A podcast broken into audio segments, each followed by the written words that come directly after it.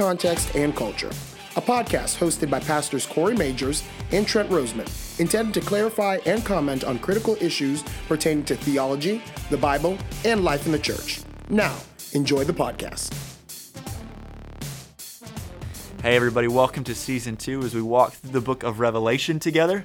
I'm super excited, and I hope you are too. I hope you have your Bible out, or if you're in the car, I hope you're just ready to listen along as we walk through the beginning of the book of Revelation. As we've already mentioned, during this season of In Context and Culture, we'll be walking through the book of Revelation slowly, and we hope you walk along through the book with us. In walking through it, what we'll do is we're going to talk about four C's after we read each particular passage. Today we'll read Revelation 1, 1 through 3, and afterwards we'll talk about the context of this particular passage. That means the background information, that means some interpretive cues and analysis, um, just to talk about, okay, how do we understand this? Then, the second C, uh, we'll talk about Christ. What does this passage tell us about God, what he desires, and what he will do? So, we'll talk about Christ because ultimately, the book of Revelation, as with all of the Bible, points us to the glorious reality that Christ is King. Third, we will then talk about culture. So, how do we apply a passage like what we'll find in the book of Revelation in our own lives, in our own day? That's why we call it culture. How are we going to apply this today in and where we live? And then, number four, uh, the last C, we'll talk about controversy. Now, these will be particular controversies that we find in specific passages um, where different commentators and scholars have disagreed on the way to properly understand uh, that passage that we'll be walking through. So, um, in doing so and just discussing the different ideas, we may give some ideas of our own. So, we hope you look forward to that. This is not intended to just be a hot button debate or a hot topic. Um, you know, uh, where we're just kind of throwing up our own ideas out of uh, the abyss per se, uh, but rather just discussing uh, what people are talking about and where we might land within those controversies. So, hey, we're so glad that you joined us. We do hope, unless you're in the car, that you just take a moment to open your Bible because not only do we want this to be a blessing to you in the way that you just hear what we have to say, but we want you to walk through the book with us, almost like your own personal Bible study. So, Corey, let's get started. I think you're reading the passage in Revelation that we're going to begin with, Revelation 1 1 through 3. But before you do, I just want to point you back again. I know I've already said this, but I want to point you back again in this season, walking through the book of Revelation. If you have not yet listened to the introduction that we uh, recorded last week, go ahead so that you can look at the different approaches to the book, the different interpretations of the book, and why this book is so important. That all being said, Revelation chapter 1. Go ahead, Corey. If you got your Bibles, uh, I'll just let you know I'm reading from the English Standard Version, and so you can look that up on esv.org, or if you have a ESV Bible with you, you can read along with me. The revelation of Jesus Christ, which God gave him to show his servants the things that must soon take place. He made it known by sending his angel to his servant John, who bore witness to the word of God and to the testimony of Jesus Christ even to all that he saw. Blessed is the one who reads aloud the words of this prophecy, and blessed are those who hear and who keep what is written in it, for the time is near. Now, not trying to change the theme of the way that we're approaching this, but have you auditioned for the Dwell Bible app yet? Uh, I probably could. Yeah. I yeah, mean, no. audio version right there. That's great. All right, I'm not trying to get away from uh, the seriousness of the text before us, but in starting our four C's, let's talk about the context. So, what's going on behind the scenes here? What are some cues and clues within this passage? So, do you want to just kind of begin? Let's look at the context together. Well, I mean, whenever we whenever we think about what is trying to be communicated to us here, I think one of the things we first have to realize is the the book of Revelation is meant to reveal to us, not conceal. Um, you know that the word revelation means to reveal, uh, an unveiling, and so he God reveals to us. Um, who he is in this. I mean, he, he's he's showing us not only who Jesus Christ is, those things that are to come. Um, and some people just shy away from Revelation because they think that they're not capable of digging into it. And so, one of the things is that God has given this to reveal, not conceal. Uh, another thing in those first three verses is, is that God has given this to prepare us for what is to come. And so, um, you know, if, you, if you're not if you're not looking at it, uh, I don't I don't think you're going to be prepared. Um, and then also, God has given us the revelation to be a blessing to us. Uh, it says very clearly there those who read aloud, those who hear it and keep it, uh, it's meant to be a blessing for them.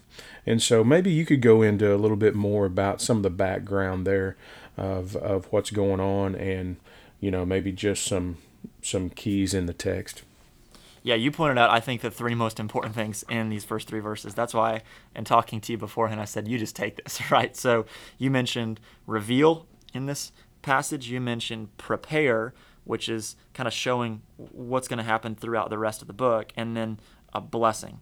So, in looking at each one of those um, uh, uh, ideas in the context, um, I think in introductions as a whole are just important, right? So, if you start a book, um, uh, for example, maybe uh, someone in our audience is not a huge reader, and in high school they remember um, going on sparknotes.com or whatever that website is, right? Uh, and maybe they had a copy of the book their own. Probably what they did was, um, if they had enough time, they read the very first few pages of the book, the very last few pages of the book, maybe the first few sentences in each chapter of the book, um, just to kind of get the idea of what's going on so that they might be able to tell what's coming, what's going to happen, what did happen, all those different types of things. Well, the book of uh, Revelation is no different. In its introduction, it gives us kind of the right lenses to approach what is to come. And so, what lenses this book gives us uh, is it basically says, hey, God is revealing something here um, about himself, as you said, and about what um, uh, is to come. So, to prepare his people for exactly what is to come. The, the thing that's a little bit difficult, even though this is definitely revelatory rather than conciliatory, um, in this book of showing that we might see, is that it uses pictures and symbols, right? Um, and, and oftentimes, like in the letters of Paul, he writes very straightforward, almost in a, a logical, chronological format. I mean, if you look at the book of First Corinthians, it's just like this problem, then, then this problem, then this problem. In the book of Revelation, you have these pictures and symbols that operate um, that really give us uh, the idea of what's going on. Um, and these pictures and symbols don't operate as almost like clips in a chronological movie, but as pictures in an art gallery. Now, I am stealing that um, from Kevin DeYoung, who probably stole it from somewhere, someone else, right? um, but the pictures oftentimes recapitulate or um, uh, say something that's already taken place in different ways with different vantage points throughout the book, uh, which we can talk more about that in the controversy section in a little bit. But I think that's just I think that's worth noting. And I do think it's worth noting as well that as we walk through the book, you'll notice that there's some things that may be a little bit easier for the first century audience um, to, to understand. Um, for example, if you walk into a, a, town and you've never lived in that town before, um, uh, and someone tells you, hey, you need to uh, turn by you know Harold's old place and go to where there used to be an ice cream shop, right? Um, that might be a little bit difficult for you at first glance unless you're fully aware of what was going on during that time frame, right? Um, and so, uh, preparing in that section of not only talking about what's being revealed here, but in preparing us, we should note hey, there was some persecution that was taking place in this church at this time that John was writing, and there's going to be persecution that's going to take place in our lives as well. Um, and God is written the book of Revelation. In this introduction, it says to basically say, hey, you'll be blessed by remembering that Jesus will soon return. There will be things that soon take place. So read this aloud, keep it, obey it, be forewarned that you might be forearmed, right? And so I think you're exactly right. Reveal, prepare, and hey, this book's a blessing. So let's not conceal it. Let's not hide it. Let's open it. Let's read it together. Let's not be afraid of it. Um, anything you would add to any of that? Well, I just think too. Whenever we're whenever we think about the Book of Revelation, I don't want to lose um, again what um, what God is revealing about Himself. And and while this isn't explicitly stated uh, in these first three verses, I mean, we look at the care that God took in in delivering this message. I mean, he sent his angel to John. It's a revelation from God through Jesus Christ, through the angel to John, to the churches. I mean, there's yeah. so much meticulous care taken to make sure that, that the people of God hear what he wants them to hear. And it's just another example of his steadfast love and faithfulness to his people that, um, you know, even in the midst of difficulty, he's going to give them hope. He's going to he's going to help them see what is to come so that they can endure, they will endure. And so just you just really see I think the heart of God in that uh, for his people. And and I mean also I won't try to go on a whole lot further in the book, but also uh, what this reveals to us is that God's a warrior and He's a victor uh, in all of this. And so we're, we're going to see so many things that God reveals about Himself uh, throughout this book. But I think in these first three verses, we really just see that care for His people. Yeah, so I think we're embarking on that second C here is is what does this passage tell us about Christ?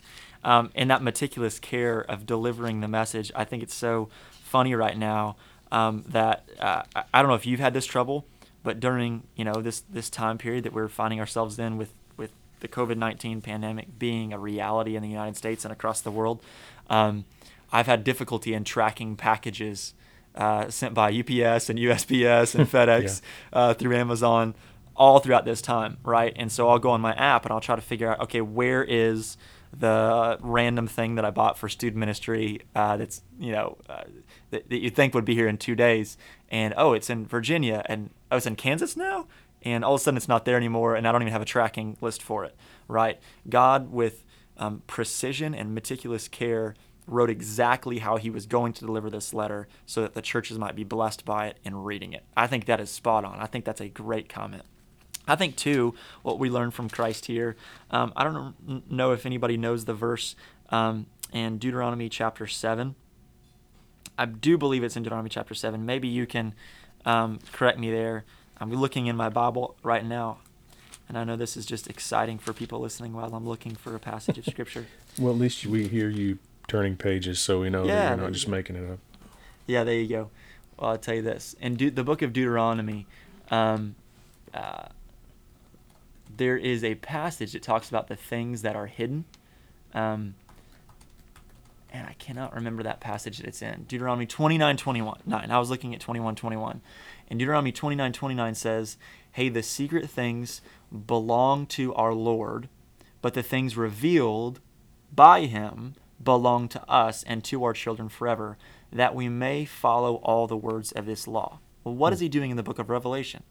He is chosen to reveal something to us. Now, we don't deserve any sort of revelation, whatever his knowledge is that um, he is giving us in this book, but he has done so intently that we might hear, be comforted, be admonished if necessary, so that we might obey and be victors as he brings our victory. Right?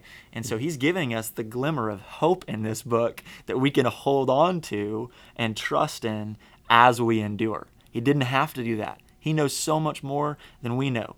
Paul says his ways, uh, uh, or Isaiah said his ways are, are, are, higher than our ways, and Paul said, Who can fathom the mind of the Lord, right? And so there's some things in the Bible that he's chosen to reveal for us and for our children forever that we may follow all the words of his law, right? And so I think Revelation is just a beautiful um, uh, uh word of God so that we might be encouraged to be faithful and that we might be encouraged that he will be faithful as well.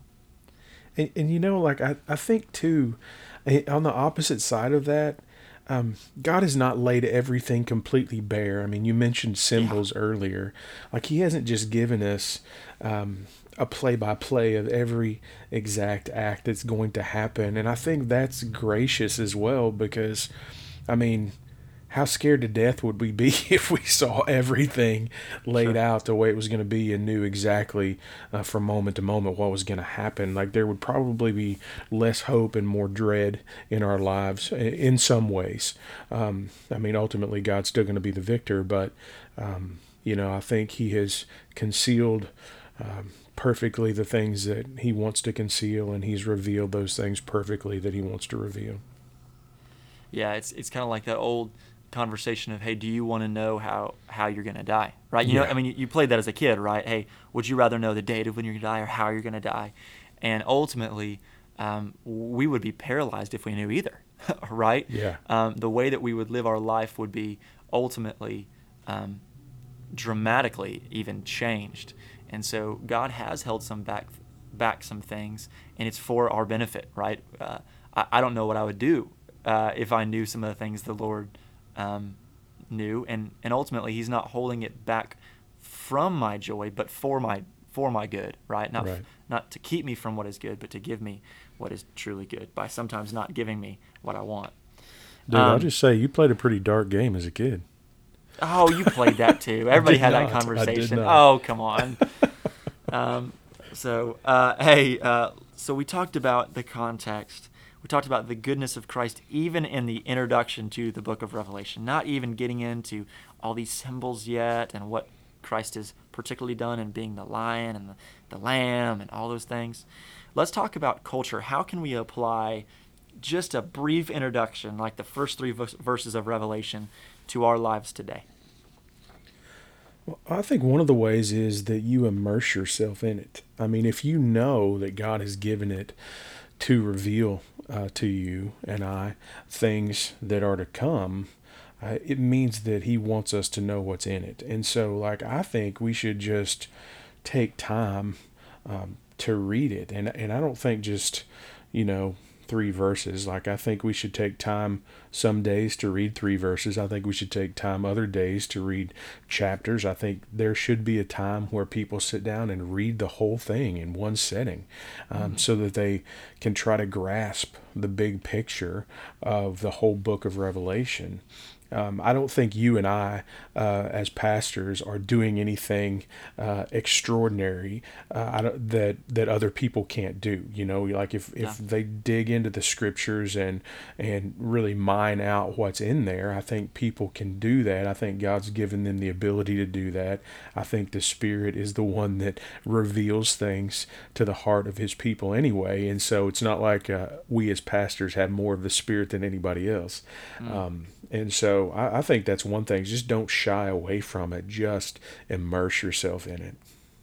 Yeah, I, I think you're spot on there too, right? And I know I keep saying you're spot on, but you are. Um, there's passages that do not often give us, hey, this is what you need to do in those particular passages. So maybe um, there's like a passage in, I don't know, Hebrews that talks about how the curtain was symbolic of Christ being torn for us, right? And so there's not like, okay, do we what do we do here right? There there is something we should treasure there but sometimes it's just grasping the goodness of god. In this passage there is a clear application. It says what? Read this aloud Yeah. right? And obey it right? And so uh, i would assume that the courier that would take this letter to the actual real seven churches from john um, would have given it to someone in the church who was able and literate to read this, and they would have done exactly that. They would have read it aloud. Oh, this is from John. What does he have to say? And they would read it, and as they're hearing, in the midst of persecution, the fact that Christ will wipe every tear from their eye and that he will um, ultimately come and dwell with them. I mean, you just got to imagine they're saying, Yes, yes, yes, right? Over and over and over. It's just kind of like that one, uh, the gif of the WWE or whatever World Wrestling Federation or is now of that guy. If you've ever seen it in the gif, who's just raising his hands over and over and it's saying, Yes, yes, yes. Yeah. You've got to imagine they're responding in that same way that you see the people of Nehemiah respond as Nehemiah is just reading the book of Numbers out loud, right? They're just saying, "Oh, these are the words of the Lord. May we obey, because His soon, uh, sorry, His He's returning soon." Um, so we ought to do the same things. As you said, sometimes let's just read a few verses and meditate on them. But sometimes, hey, let's let, let let's see the glorious picture of God's soon return and hold on to that reality that will soon be in the midst of what is difficult, right? Maybe I'll try that whenever I finish up the book of Revelation. We'll just one Sunday we'll just read the whole thing together. Uh, Dude. I don't know how my congregation will respond to that, but we'll see. Okay, I know that sounds crazy. Why not? Right? I mean, Yeah. I mean, sort of why not? But I mean, of course, Nehemiah did, and the priests also interpreted the law and ever interpreted what was been said. But I one time uh, read through the book of Ephesians out loud um, in a student ministry, and this was one time that I ever did this. And man, I mean, I was brought to tears, and sometimes we had like a couple of just leaders just clapping and thanking God.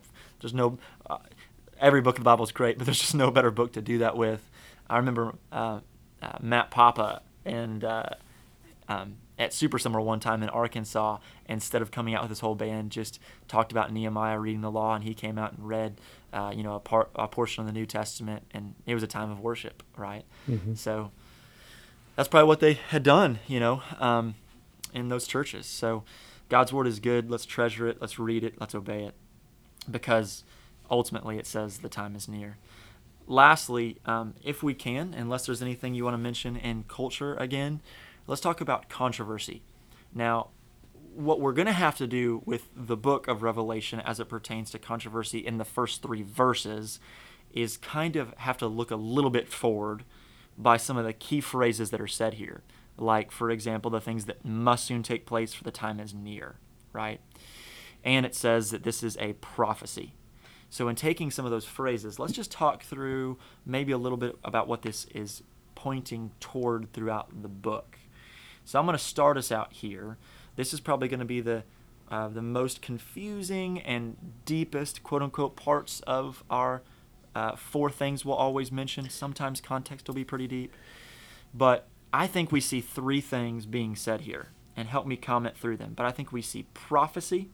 He says, hey, this is um, a prophecy in verse 3, the words of this prophecy. So I think he's talking about the whole book of Revelation.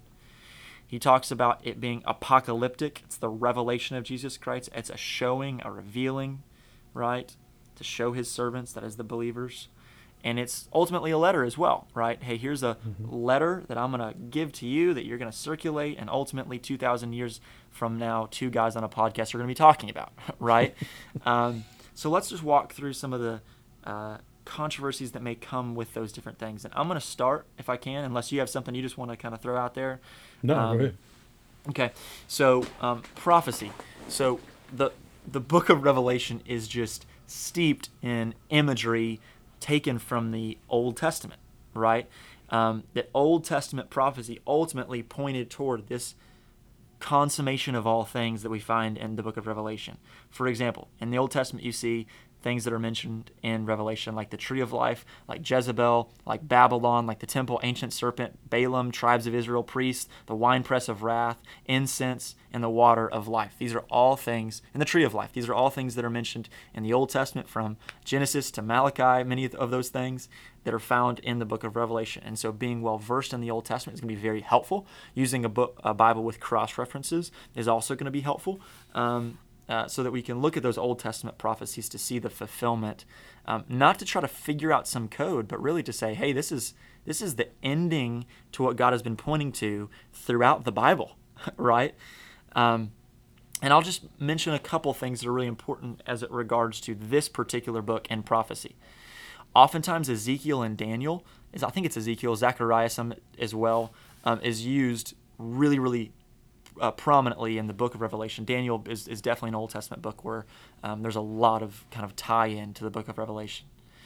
Well, in the book of Daniel, chapter 2, Nebuchadnezzar has this dream about um, uh, the, the kingdoms of the earth ultimately you know falling because a rock will come crush them and turn into this mountain right i think the mountain's the kingdom of god i think christ is the rock that will crush and this is pretty universally understood I'm not, you know, having a wild interpretation here. You've got uh, the, the Romans as a part of that um, big world army. You've got um, uh, it's a statue, right? You've got the Medes and the Persians. You've got ultimately Babylon itself as this part of this gold statue that Christ is ultimately going to come crush. Well, um, in that dream, and when Daniel interprets it, he says basically this is something that will take place in the future. Well, um, John and most of the New Testament writers were operating with the Old Testament translated into their common language in Greek, and it was called the Septuagint, right? And a lot of the verbiage that's used in the Septuagint in chapter 2, like starting in verse 29 in the book of Daniel, is used in these first three verses. And instead of saying what will take place, it says what will soon take place. It actually says what soon will take place, using a lot of that Old, Old Testament language in Daniel four times, what must soon take place. So the appointed time mentioned in Daniel is at hand in the lives of those reading the letter. Even us today is at hand. It's it's soon. It's near. It's coming. It's it's it's imminent. Right? Um, it's here. Uh, similarly, uh, in the same kind of verbiage, you see in the end of the book of Daniel, um, Daniel's commanded in I think verse four and verse nine to seal up what he's written and to hold on to it because the time will come. Don't he says don't open it, close it up till the end.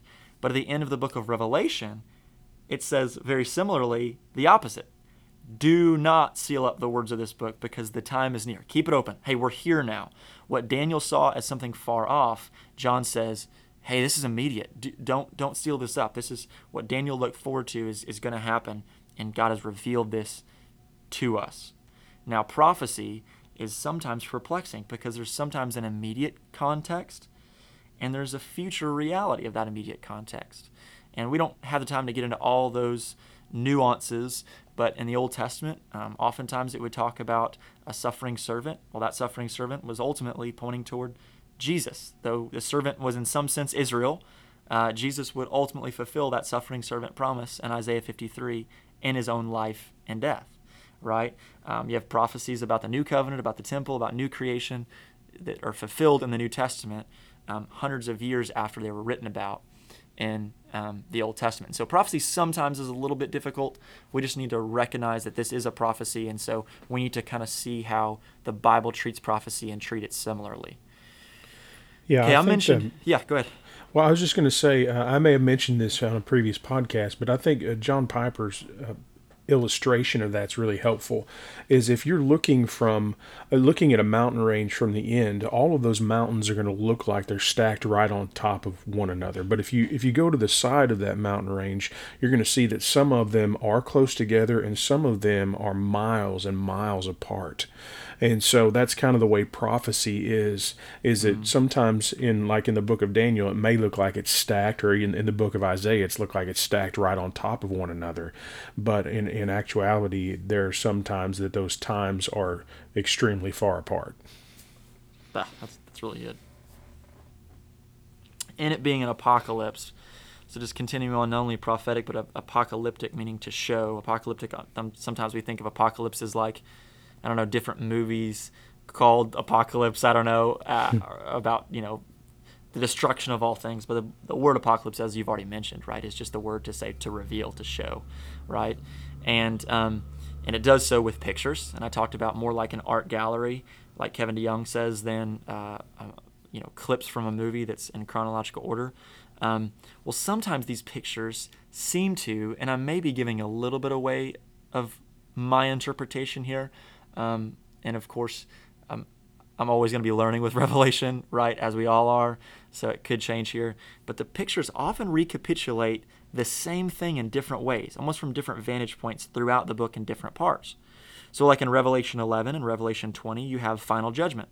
There's not obviously two final judgments, right? It seems like Revelation 11 if I remember right, that's the uh, uh, um, well, Revelation 11, Revelation, Revelation 20, sorry, both final judgment. Revelation 16, which is the end of the bowls, um, you see judgment, salvation, it's kind of done with, and then you have Revelation 21, and that's when it's actually done with. You'll wipe away every tear from our eye. It is finished. It is done. He has come to dwell with man. So how does it? How's it done again?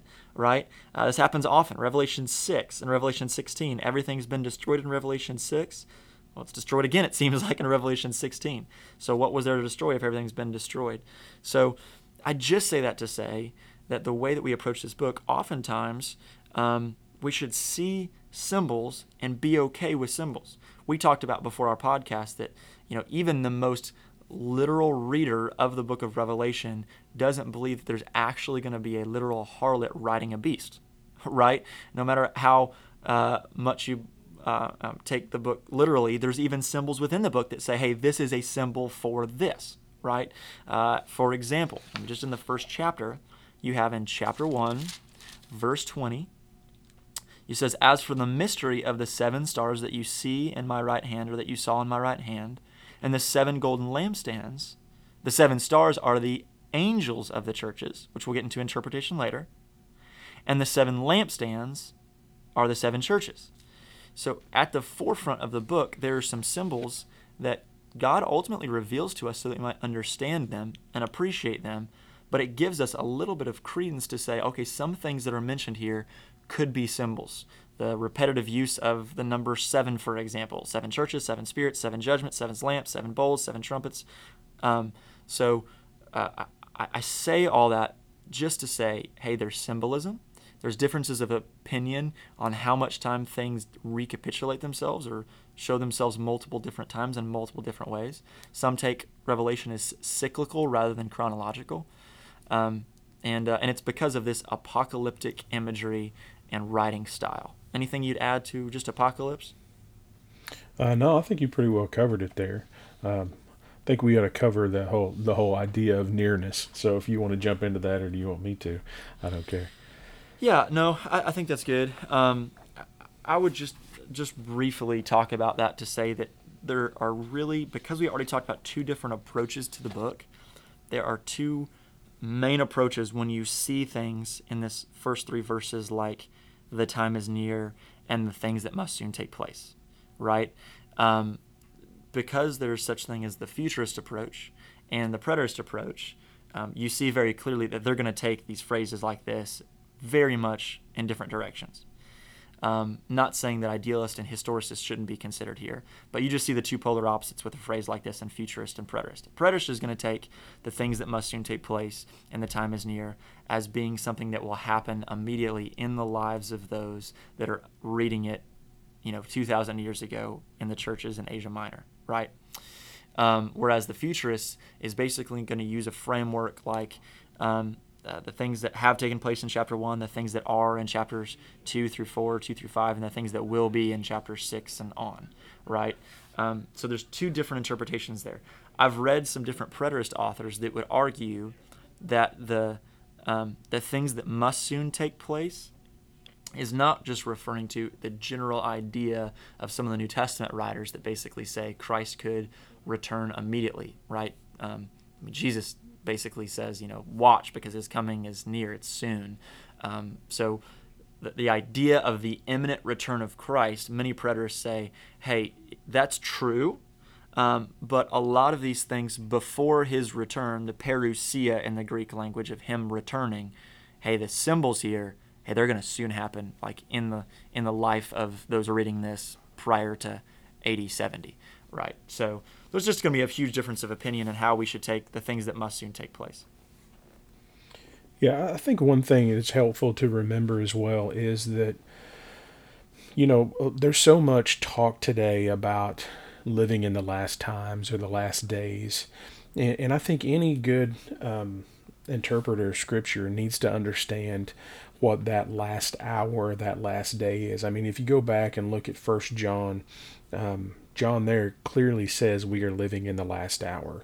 And mm-hmm. here um, John says in Revelation that things must soon take place. And and so like how can how can John say that and yet it's been two thousand years and some of this stuff um, hasn't been fulfilled yet? Like how do we how do we understand those things? And I think I think Peter is helpful there and where he says mm-hmm. that that you know to the Lord uh, a thousand years is like one day. Um, and uh, I know that uh, Tom Schreiner uh, even says so. So basically, those two thousand years have been like two days to God, right? and so, um, you know, the uh, understanding that when Christ first came, his first coming, uh, his uh, incarnation, um, his death, burial, and resurrection, all of that inaugurated the the last days, and so all of the apostles that wrote in the, the New Testament could could clearly say we're living in the last days. And and we as well can say that that we are living in the last days because his first coming inaugurated that and his second coming will be the consummation of that. And so i think that's helpful to put a framework in like how how are we to understand nearness and how are we to understand whenever john says that we are living in the last days and these things must soon take place. And so it's not as if um, the last days, like a lot of people think of the last days as just being that time of tribulation that will happen that's talked about in Revelation, uh, whereas it was a much bigger scope than that for the writers in the New Testament. Yeah, that's really good. And I think it was really helpful that you mentioned that we are in this time in between. Commentators often say the already not yet, between the first advent of Christ, the first coming of Christ, where he um, you know, secured our salvation, where he has inaugurated the kingdom of God, and then uh, the second advent of Christ, where he will return and, um, and consummate all of uh, uh, that which he had planned that he secured in this first coming. So we're in this time of waiting, time of in, between almost. Um, and these different interpreters are basically saying, okay, how much has happened in this time in between, and how much is yet to happen, right? And and so long as we agree that Christ has not yet returned, um, there's right. going to be some different opinions here, right? Right. Um, uh, there's going to be the reality that we're all going to face levels of persecution until that time. And the theme of the book of Revelation remains persevere because he who has saved you will be faithful. So, why don't we close just with a word of prayer um, for those listening in? And then, Corey, you can kind of land the ship after that. If you have questions about the book of Revelation, I would just say, hey, we, we want to hear from you. Um, whether you're in our church, uh, in our ministries, or you're just hearing somehow by this podcast being shared. Send us a message on Instagram. We do have an Instagram page now, um, and you can also, uh, you know, just review. Corey will talk about this more later, but give us a review and then write a question in the comment section on Apple Podcast or Spotify. Let's pray. God, we thank you for your goodness, and in particular, your goodness for revealing who you are, what you will do, and what you desire in your word, especially to the things that we cannot yet see. We thank you for showing what will be. Lord, help us to be content with not being able sometimes to understand when this will take place, what exactly this will look like. Lord, help us to remember that the purpose of the book of Revelation is not just for us to figure out some code, but rather see that you are a faithful God and that all things when they come to pass for believers will be the most glorious thing we'll ever experience because you will dwell with us. Help us, we pray, to remain faithful to the end. We thank you for your word, like in the book of Jude, that says that you promise to keep us blameless. And we thank you for words like in the book of Philippians that tell us that you work in and uh, uh, through us Lord, to secure us, to hold us fast to the day of your redemption. So, Lord, as we look to the things that we cannot fully see, help us to look with eyes upon you. In Jesus' name we pray. Amen. Amen. Well, it is a blessing for us to be able to discuss these things. We hope it is a blessing for you. Uh, again, we do want you to go to either Apple Podcasts or um, Spotify and give us a five star review so that other people can can hear this along with us. And um, we, uh, if the Lord wills, we will be with you next week to discuss the next section of Revelation. God every bless Monday. you as you read. Yes, every Monday.